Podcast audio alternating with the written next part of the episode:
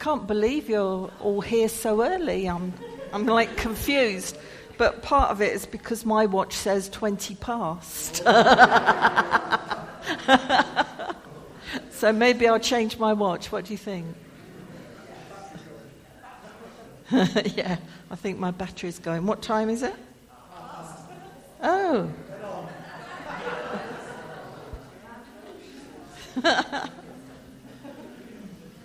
it all started when the day started with the photocopier going bang and smoke coming out.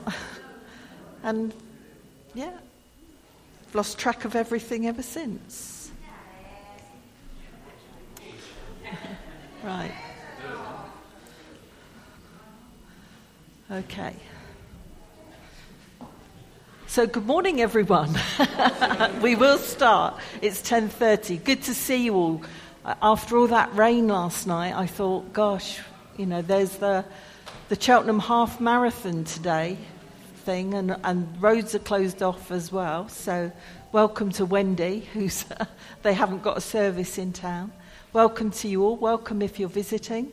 And uh, just two notices. One to say that next Saturday we have a prayer day, and we're going to start that prayer day at 9:30 by re- starting to read the Book of Revelation from the front. So we're going to start proclaiming the word and then the prayer day. If you want to turn up anytime during the day, um, we'll be here praying for, for the UK, for the UK, for the mess that it's in at the moment, for our Houses of Parliament. We saw on the Bible course in the week that there's a scripture in the Houses of Parliament that says, Unless the Lord builds the house, we labour in vain. So that's actually in the Houses of Parliament. So we need to pray for them and for that unity. And then praying for our community and CKBC and praying for our families. And obviously, Open Door is a feature this week. So we want to make sure that we're praying wider than, than just the UK. So that's next week, 9.30. And then the following week, we have the tabletop sale.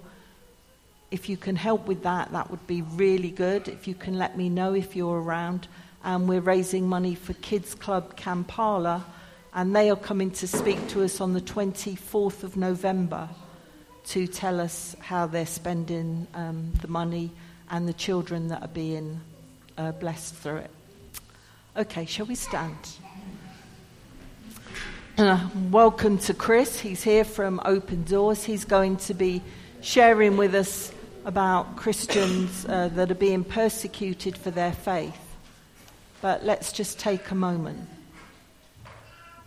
Let's just take a moment to give thanks for the fact that we are here today, not worried about being arrested or tortured we think of those around the world who are not free to meet.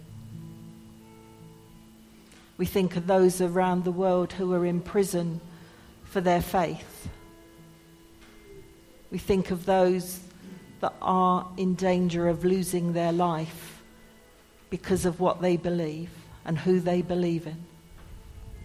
We pray, Holy Spirit, that you just come today and convict us how grateful and thankful we need to be that we live in a country where we're free to worship, where we're free to love you, where we're free to serve you. We've come to worship you today, Lord Jesus, in spirit and in truth. We've come today, Lord Jesus, to lift up your name, to thank you for your grace and your mercy, which is poured out minute by minute, day by day. We're here, Lord Jesus, today to honor you and glorify you.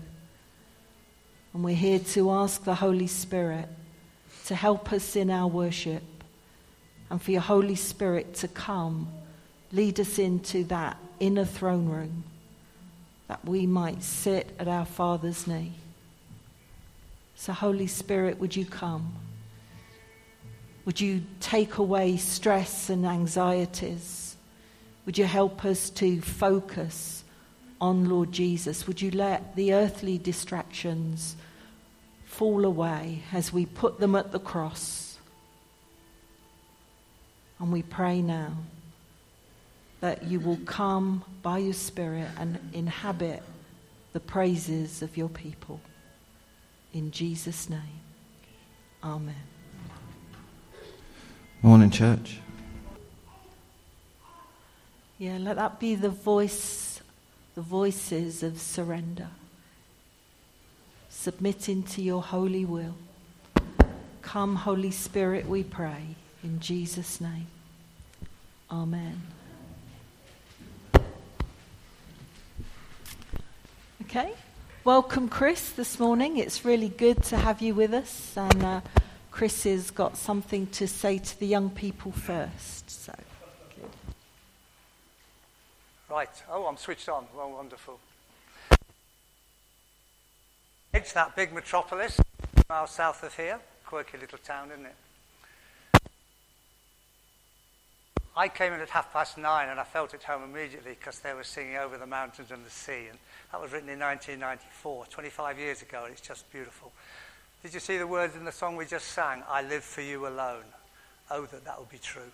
You're going to hear about some people and situations where folks have made the decision to live for Jesus alone, and it's a lot more difficult than perhaps it would be for us. I see some children. I don't know how much you know about open doors, so do you want to put the first slide up? Thanks. We. Oh, ah, they're working. So, Open Doors is an organization that works to support persecuted Christians. They work in over 60 countries. Open Doors is not a missionary organization such as Baptists might send out Baptist missionaries, well, white Western Europeans. Open Doors works with national Christians in the countries where they're under greatest pressure. So they will work with believers, individuals, or churches who have a heart to see the church thrive, not just survive, but thrive in countries where to be a Christian is really tough. It is illegal in some countries, etc., etc. So, over 60 countries they work in. I've had the privilege to be involved with them on and off for many years. I first heard about the persecuted church in about 1971 after I became a Christian, and I heard about a man called Richard Wurmbrand. Some of you may have heard of him. And he was a Romanian pastor who was tortured under the communist regime in, in Romania, and he was put in a cell a solitary cell, three foot square, couldn't even lie down. And he went many things. And that gave me a heart for these people who are going through stuff that we're certainly not. But the last three or four years, I've become a speaker. So I've been doing this for three years, and it's my joy and privilege to share with you about our family. This is family business today. They are our family. There is not the persecuted church and the free church. We are all one family. Romans um, 1 Corinthians 12 speaks about the body. Children, I'm going to show well, all of you, that shows how Open Doors started with a man called Andrew. He's 40. Haven't I got a nice loud voice? Have I got to hold this? Oh dear. Are you going to, correct, are you going to put it right for me, or am I going to stop? Okay. Am I on? No. Yes?